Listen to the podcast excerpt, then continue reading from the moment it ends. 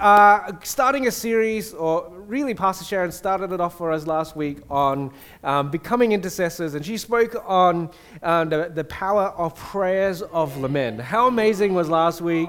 Do you enjoy that? That's on podcast. I think it was such a powerful way for us to just remember that God is not a God who just wants to relate to us as though we're some kind of weird robot. He relates to us as humans. And um, we're going to continue uh, talking about prayer. Um, and it is one of our three focuses this year. Our leadership team got together end of last year, and we talked about what, what do we need to focus on. And, and we landed on friendship, discipleship, and prayer. Um, and so we, we've uh, spoken about uh, discipleship and friendship already this year. And so now's the time to talk about prayer. But as you can see, um, instead of saying uh, becoming prayerers, um, we've gone with becoming intercessors. And there's a reason for that. I didn't just go, oh, you know, becoming prayer warriors, becoming prayer people. It wasn't that the word didn't make sense to me, but it was something about being, becoming intercessors that God has been putting on my heart. And it's something that I've been exploring um, over the last year. I started to hear this, and uh, the Bible actually has a really, to me, bizarre theme um, where, uh, of, of intercessors. And God really loving and, and interacting with intercessors. And so today I'm going to be laying the groundwork. In the next couple of weeks, we're going to talk about how to pray a lot more. Um, but why are we becoming intercessors? What is it about an intercessor? Let me first define intercessor. According to uh, the English dictionary, an intercessor is someone who intervenes on behalf of someone else. Okay? Not that one. That one's a bit later, Nebs. Um, an intercessor is someone who intervenes on behalf of someone else. That's basically the English definition. But in the Bible, uh, we find a lot more depth as to what this word um, means for us as Christians. And one of the things that we need to note is that the Bible describes Jesus as our intercessor. We find this in Hebrews chapter 7, verses 25. And it says, Consequently, he is able to save to the uttermost those who draw near to God through him, since he always lives to make intercession for them. I want you to just have a moment and look at this. The author of Hebrews is saying that Jesus is able to save to the uttermost. It's not just save some, it's not just save everyone, but it's saved to the uttermost. It is completely effective. This salvation is completely effective. And why is he completely effective at saving those who draw near to God?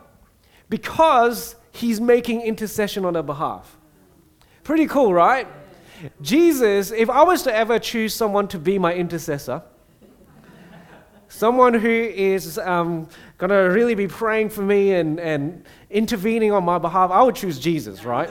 It's pretty cool. Now, the word intercession in the Greek here, as I looked into it, there is um, a richer depth to it. I think sometimes because we grow up in church, or maybe you've been around church, and you hear the word intercessor, and you conjure in your mind, especially uh, in the church that I was in, it tended to be older Asian ladies who love waving flags in a small room, and it sounds like they're screaming at each other. And then I'm like, intercessor? Hmm, not for me. Anyone else like that? So I understand that the word intercessor is a bit weird and there, there, there's some maybe preconceived notions that come with it. But what it actually means and how this word was put together in the Greek, it actually means that it is a, you are, if you're an intercessor, you are working on someone else's behalf for them to receive an unusual grace or mercy. You are working on behalf of someone else so that they receive an unusual grace. That is, um, uh, that is what an intercessor is doing. That's why when it says that Jesus lives to make intercession for us, he is working on our behalf to receive an unusual grace. We don't have to worry about earning anything with God because Jesus is already working it out for us and He is effective at ensuring that we receive an unusual grace. And I love the word unusual that's in there. When I looked into it um, in the Greek, there was this sense that this gift that we are receiving is not just a normal gift, it is exceptional. It's unusual. It's not something that I could even imagine of. And that's what God has done for us. That He has worked on our behalf. How did Jesus work? His intercession was mainly on a cross, right? But then he continues to live and he continues to say, Through my sacrifice, you live. And so, like I said, it's all good and well that Jesus is my intercessor. Let me just first, and uh, I, I just when I was preparing this message, this thought just occurred to me when, when the Hebrew author was trying to describe Jesus' actions as one of an intercessor. I was like, that is a beautiful thing that we need to hold on to. We need to ensure that we understand that Jesus' work doesn't require us to work for it. When we talk about the grace of God, it's not that I have matched Jesus one for one in his sacrifice, and so now he deems me righteous. No, no, no. It is that I did not re- deserve it, I did not work towards it, but Jesus effectively worked so that I received an unusual mercy, an unusual grace that I did not work for. So that is the position that we have as Christians. That Jesus is able to save to the uttermost those who draw near to him. We already are righteous with God. And now I believe that God is calling us to something deeper. However, when I think about that, that is what makes it bizarre to me. Jesus, the intercessor, makes sense to me. Jesus interceding on my behalf makes a lot of sense to me. Me being someone else's intercessor makes no sense to me. Anyone else in the same boat with me? So, why would you ask me to intercede on someone else's behalf? It, it, it, it, I'm like, Jesus as an effective intercessor. Yes, Nate as an effective intercessor. Oh. If your life depended on my prayers, good luck to you. Like, I'll try. But there is a theme in the Bible that God doesn't just use Jesus as, as an intercessor, but He chooses to work with completely normal people.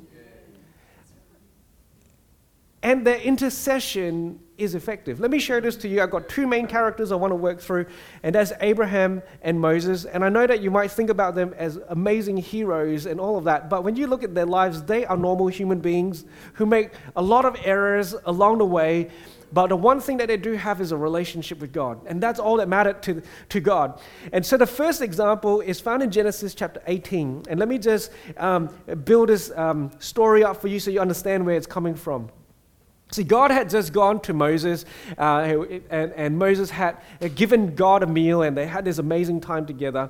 And then um, God reveals to Moses, and we're going to, uh, sorry, Abraham, we're going to read this in a moment, about how he is going to destroy Sodom and Gomorrah, two cities. Now, these cities are frankly disgusting. In Genesis 19, so you've got to read this for yourself. Um, uh, God sends a couple of angels to go into uh, Sodom, where Abraham's nephew Lot had settled, to get Lot and his family out of Sodom. And as these two angels, who appeared in the form of men, went into the city, all the men of the city came to Lot's house and said, Give us those two men so that we can rape them. That's crazy. That should make you go, oh, like, what is wrong with this place? To the point where Lot actually says, I will give you my virgin daughters instead.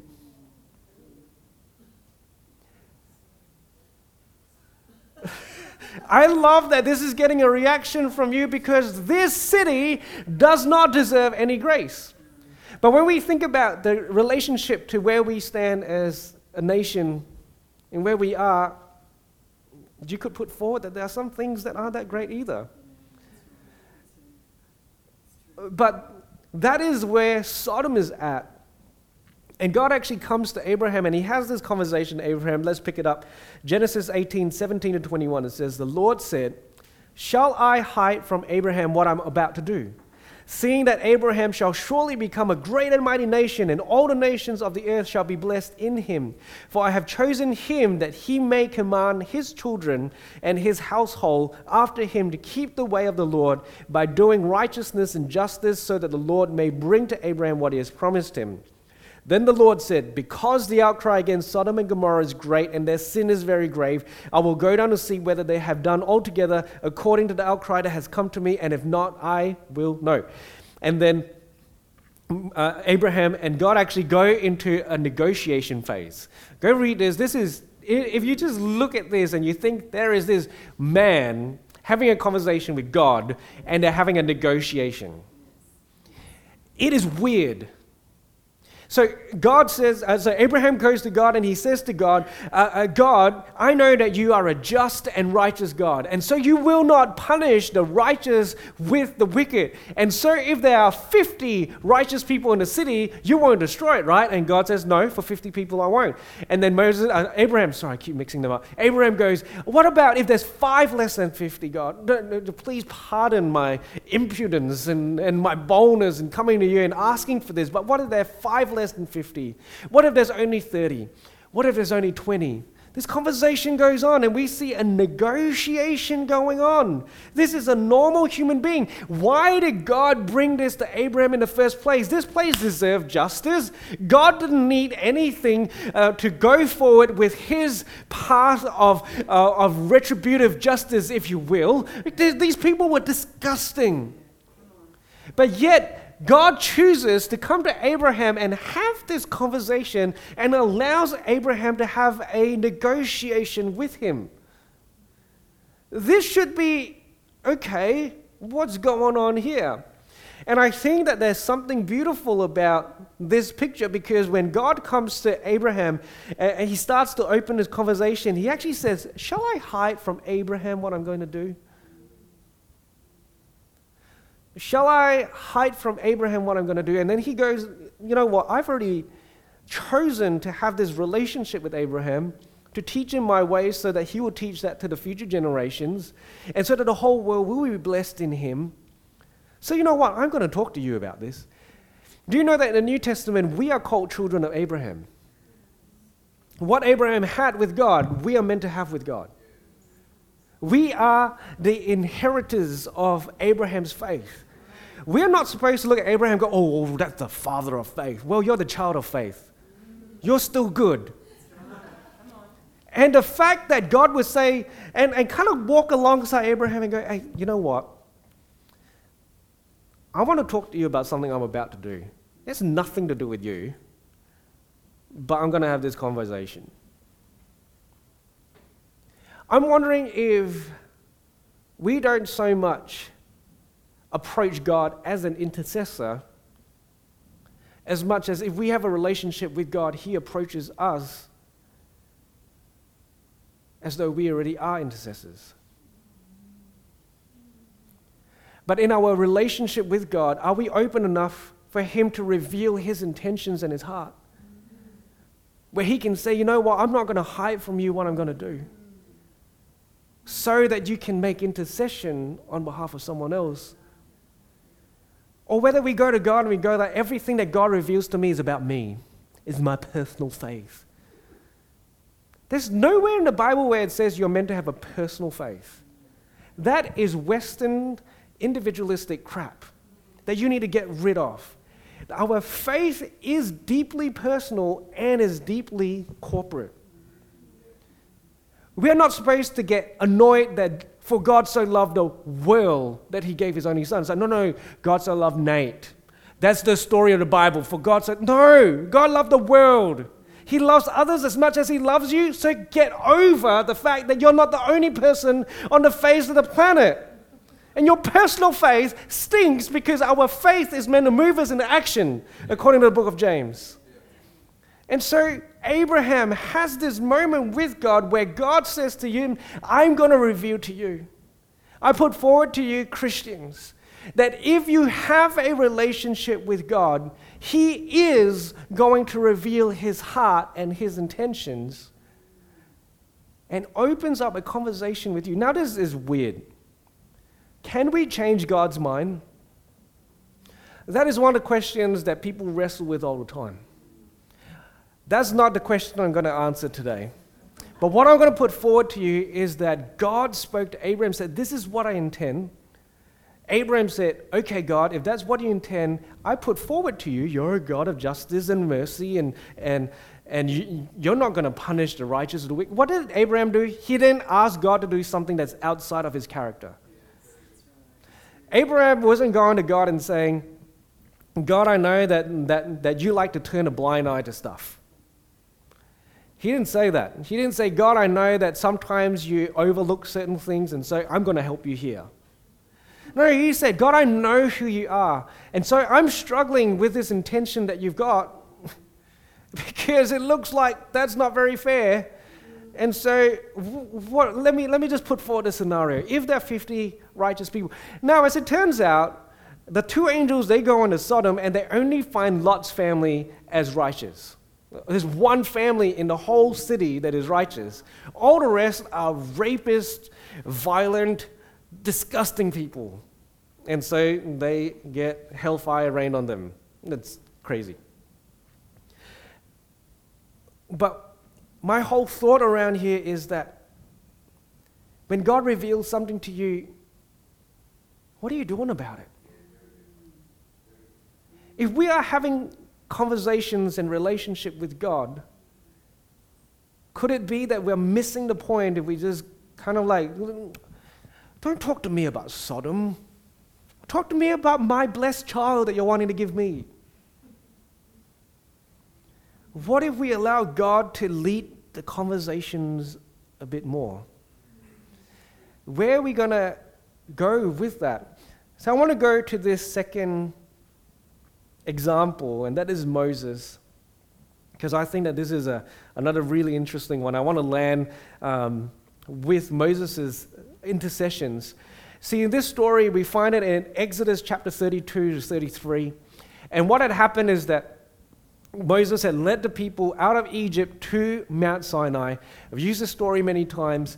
And um, as Moses goes up to Mount Sinai to receive the Ten Commandments, um, the Israelites build this golden calf.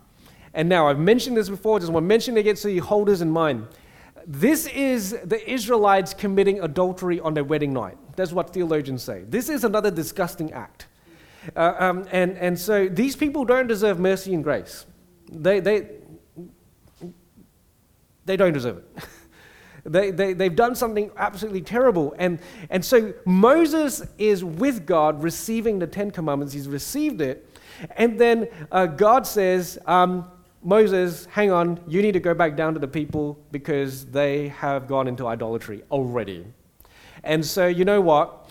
Uh, I'm going to wipe them out because I'm done with them. This is what God says in my paraphrase. Uh, and I'm going to restart with you, Moses. Like, seriously, God was like, I'm done with the Israelites. You I will raise, and your family becomes the new Israel. That's what I'm going to do. So, what does Moses do? Exodus 32 11 to 14. But Moses implored the Lord his God and said, O Lord, why does your wrath burn hot against your people, whom you brought out of the land of Egypt with great power and a mighty hand? Why should the Egyptians say, With evil intent did he bring them out to kill them in the mountains and to consume them from the face of the earth? Turn from your burning anger and relent from this disaster against your people. Remember Abraham, Isaac, and Israel, your servants, to whom you swore by yourself, and said to them, I will multiply your offspring, etc., etc. Verse 14 And the Lord relented from the disaster he had spoken of bringing on his people. Once again, does God change his mind? There's probably a bit more nuance here than we can cover. But what we know is that he said, I'm done with them. And then Moses prayed, and then God relented from the disaster. And how did Moses do this? He did this once again uh, uh, by speaking to uh, God's intentions and God's plans. He said, You brought these people out of Egypt in order to set them up as the representative of you. And now you wipe them out. How's that going to represent you to the other people? So Moses actually uses uh, a, a, very interesting argument here. But then from there, Moses goes down and he sees the chaos for himself. And he's like, oh my gosh, go read that for yourself. It's kind of weird. Moses actually gets the Levites to go slaughter 3,000 of the Israelites because of their sinfulness. And then he tells them, Look, guys, you better mourn, you better fast, you better put on sackcloth. I'm going to go back to God to pray for you because this is worse than I thought. I think maybe the first intercession, Moses like, Surely is like three people who are doing something stupid. And now he's like, Oh, it's all of you guys. Seriously, all of you, all of you. And then he was like, I, I better pray more for you guys. It's, it's, it's kind of interesting. And then he goes back to God, and in Exodus 32, verses 31 to 35, Moses returns to the Lord and says, Alas, this people have sinned a great sin. He's like, You were right. You were right, God. They are they're terrible. They have made themselves gods of gold, but now if you will forgive their sin, but if not, please blot me out of your book that you have written. But now, but the Lord said to Moses, Whoever sinned against me, I will blot out of my book. But now go, lead the people to the place about which I have spoken to you. Behold, my angel shall go before you. Nevertheless, in the day when I visit, I will visit their sin upon them. Then the Lord sent a plague on the people because they made the calf, the one that Aaron made. This is intercession. Moses intervening on behalf of the people, asking for an unusual grace. And God gives this grace, but there's still a consequence. See, as intercessors, we are not meant to control the outcomes as much as we are asking God to move according to his character.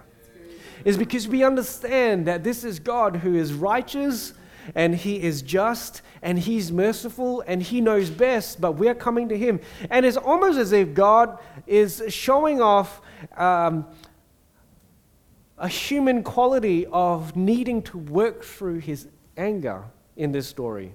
It's kind of interesting. But we are made in the image of God. And so wouldn't, I wouldn't put past God to have anger and rage. But he works with us in processing his rage, or at least that's the kind of picture that I have. And that's kind of interesting. You know, I think that intercessors aren't gone around wailing and screaming at God and telling God what He's supposed to do. That's not the picture of intercession here. The picture of intercession is that Moses understands where God is coming from. And he's also seen where the people are coming from. And he's going, I don't know how to reconcile this, God. But please don't destroy these people. There's something good that can come off this. And so God relents. Now, I want to camp on this final intercession. So Moses prays three times in this particular story. And the third one is interesting because um, if you look at it in the ESV translations, and I think many other translations, um, quite often you have little headings in your Bible. It kind of breaks up the big text and gives you a sense of where things are at. And in this particular story, um, the heading is Moses' intercession. This is not the heading for the previous two times. It, it, was just part of the narrative, it was part of the story. But we hit Exodus 33 12 to 23, and it says Moses' intercession. I want to read this to you because it reads quite differently from the previous two times that Moses was interceding on behalf of the Israelites. Moses said to the Lord, See, you say to me, Bring up this people, but you have not let me know whom you will send with me. Yet you have said, I know you by name, and you have also found favor in my sight. Now, therefore, if I have found favor in your sight, please show me now your ways, that I may know you in order to find favor in your sight. Consider too that this nation is your people. And he said, My presence will go with you, and I will give you rest. And he said to him, If your presence will not go with me, do not bring us up from here. For how shall it be known that I have found favor in your sight, I and your people? Is it not in your going with us, so that if we so that we are distinct, I and your people, from every other people on the face of the earth. So in this moment, there's a second portion to it. But Moses is saying, You have made me the leader of these people. You told me to do something about this. And you said that you're going to give me favor. I'm not seeing your favor. I want your favor, God. Don't send me to do this business if you're not going to go with me. And God says, I will go with you. You have found favor in my sight. It's interesting, isn't it? And then in verse 17, and the Lord said to Moses, This very thing that you have spoken I will do, for you have found favor in my sight, and I know you by name. Moses said, Please show me your glory. And he said, and God said, I will make all my goodness pass before you, and I will proclaim before you my name. From here, God puts Moses on a cliff and then covers his eyes and passes in front of him and then takes his hand away so that God, sorry, Moses sees God's back. And then he proclaims his name in the middle of this and he says, The Lord, the Lord, slow to anger and abounding in love. Go read this very famous passage. This is a deep revelation of who God is. Moses' third intercession doesn't sound a lot like, God, you need to do something about that. God, you need to do something about that. God, you need to do something about that. The third intercession that Moses makes is this God, show me more of who you are and be with me so that I can do something on behalf of those people. This is something that has been stirring in my heart this last week. That, that we need to have a realization that if any one of you are feeling dead and dry in your prayer time, is because possibly you're being too selfish. You're praying for yourself all the time. Maybe God wants to reveal more of Himself to you when you start understanding the role and the function that God has asked you to play, and that you understand that you are living for other people. The intercessor has a glimpse into God's face and His goodness and His personhood. The intercessor is closer to God than the other people because the intercessor stands before God. And if you are thinking that your prayer life is dry, it's because you're not meeting God face to face. And why you're not meeting God face to face, maybe it's because you're not standing on behalf of someone else that God loves. I'm not trying to, maybe I am overstating this a little bit. There is no problem in praying for yourself. Moses in this prayer says, Show me your glory. I would think that as an intercessor, part of my prayer is like, God, show them your glory so that they will follow you more. But he says, Show me I know my role, I know my place. You may be their leader. Show me your glory, and I will know that your favor rests upon me, and I will continue in this role because you have empowered me for it. I was listening to this just yesterday. There's this podcast, and this lady was talking about the evolution of quiet time. How many people know about quiet time? Most of us live in an age where if you've been in church long enough, people ask you, you need to develop a quiet time. Quiet time is 50 years old. Before that, no one called it quiet time. And in fact, just before it became quiet time, it was called something more like morning preparations. Because when people used to wake up, they weren't in a place where I need to have my quiet Zen time with God. They were saying, God, prepare me for today. Because I know that you've got great works ahead of me. God, you show me what you intend to do, and you help me to walk in your ways because there are people that are about to be impacted by my life. The understanding of that morning time with God was actually a military like um, uh, understanding. This is a preparation time. I'm going into war today. I'm going into war today not just for myself, but for other people, and therefore I need to get ready. But somehow we've evolved in our quiet time so much so that we think that it's about a nice smelling candle, no kids running through your hair, and having as much time as you want. Beautiful music, birds singing in the trees, and then God speaks to you about how beautiful you are and how much He loves you God loves you. And then he tells you love other people. We need to wake up, Christians, because when we think that Christianity is all about what I get, what I get, what I get, God gets bored of that relationship. I might be overstating it. That's my thought. I love my son, but right now he's demanding and asking things for himself all the time. I want him to grow up. I want him to love other people. I want him to share. I want him to consider other human beings. But I love him. And that's why I want him to grow up. Because that selfishness, if it continues, will become a problem in the future. So, how, are, how is it that we relate to God as though we can just, our prayer life is about demanding more from me? God answers the prayer of more when it's in the context of me living out my life on behalf of others. Moses went to God and says, If you're going to blot them out, blot me out. When we dare to pray prayers like that for our loved ones, when we dare to say, God, if you don't show more grace and mercy to my loved ones, then I don't know how I'm going to follow you. Wipe me out.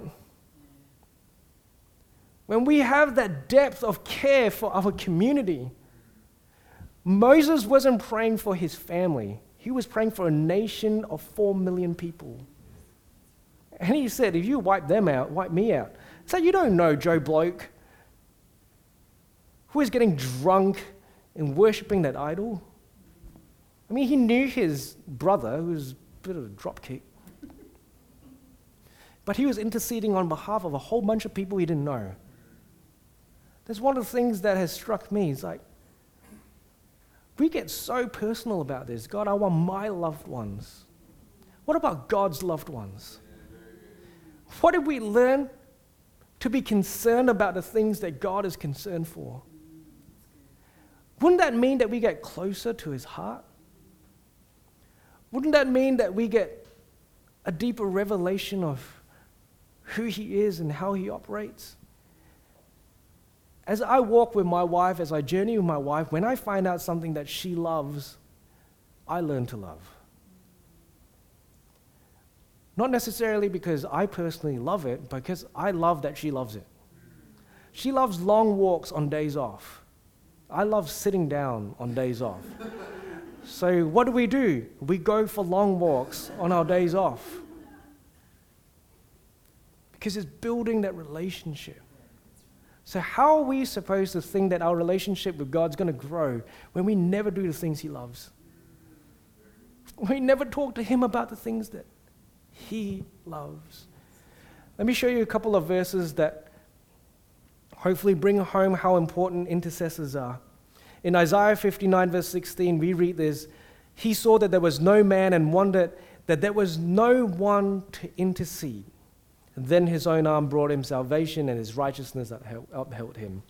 There's a prophecy about Jesus, but I want you to note that the thing that grieved God's heart was not that there was so much wickedness and sin in the world, but that there was no person to intercede.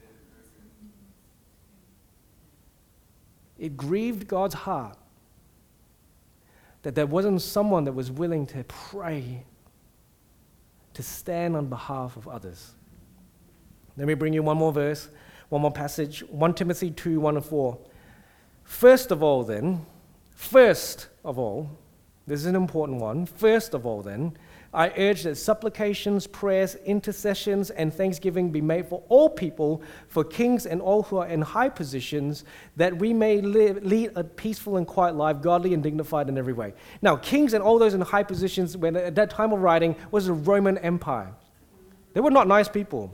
They were not good people. They were terrible people. But yet, Paul still says, pray for them.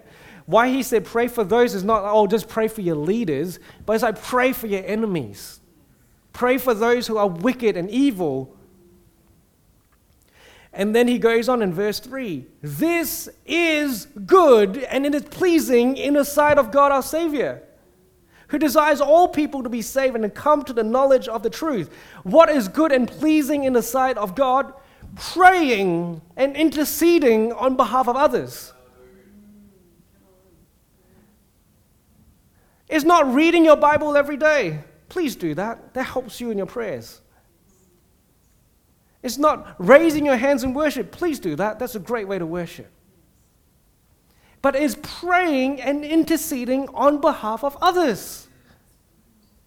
when I'm interceding, I am standing in the gap of others, and God loves it. God loves it. God loves it. When we go for 12 hour prayer, it's not for you to get more breakthrough so that you get a better person. It's for you to intercede on behalf of other people because God loves it. When we meet once a month, just for an hour, to pray for our church and to pray into what God wants to do, this is not just so that we feel all good and fuzzy about ourselves, but we're doing it because it pleases God, and God loves it when we stand on behalf of others. The next few weeks, we're going to talk about effective prayer because this is not just about God, I just want to tickle your ears. No, no, no, there's something going on here, and I want to go there the next few weeks, but I want you to understand that God loves intercessors. God loves those that are willing to work for other people so that they will receive an unusual grace. And at the same time, what God loves, God blesses. What God loves, there is an outpouring. I think that God particularly gave me this um, experience last week in preparation for what was taking place. And really, as I did the research, everything came together. I was like, that's beautiful.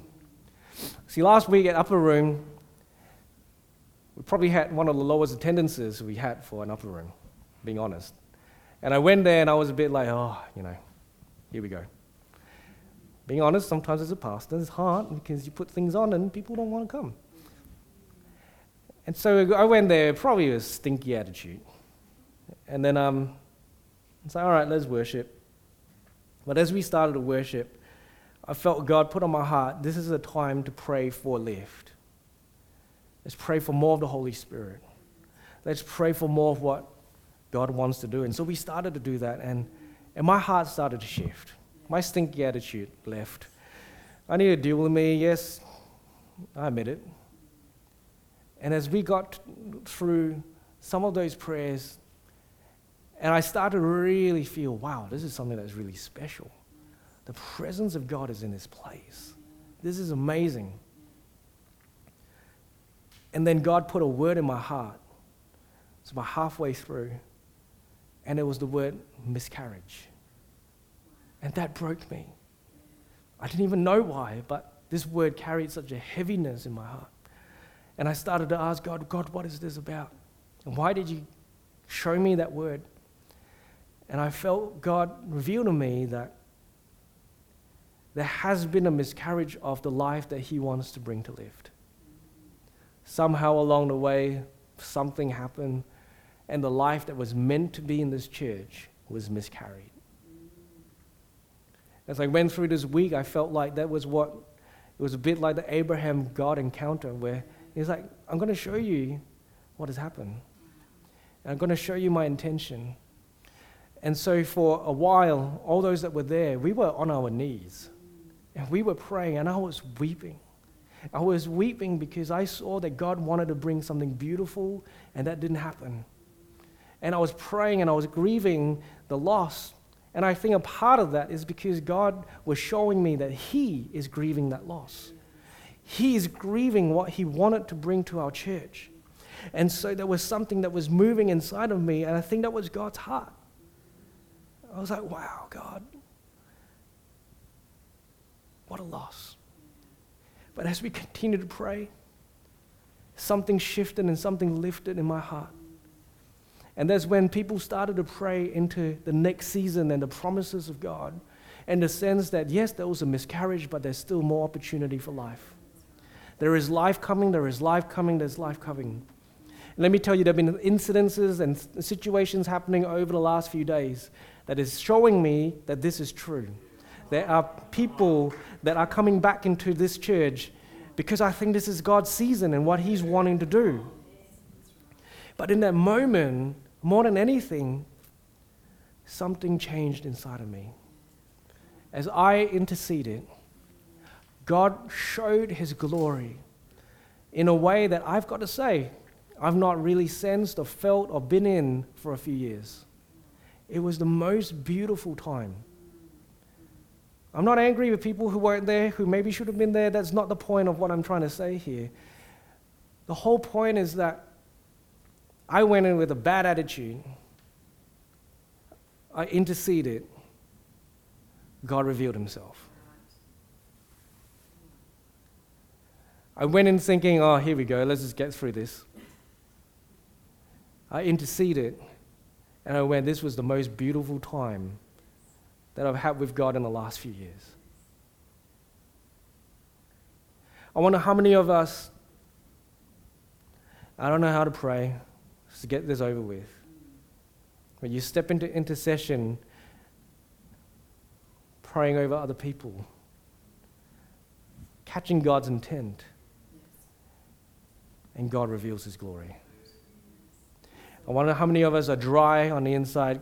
God, I've been working hard and I'm weary and tired. But you know what? In this place, I'm going to pray for your people. God's going to reveal His glory.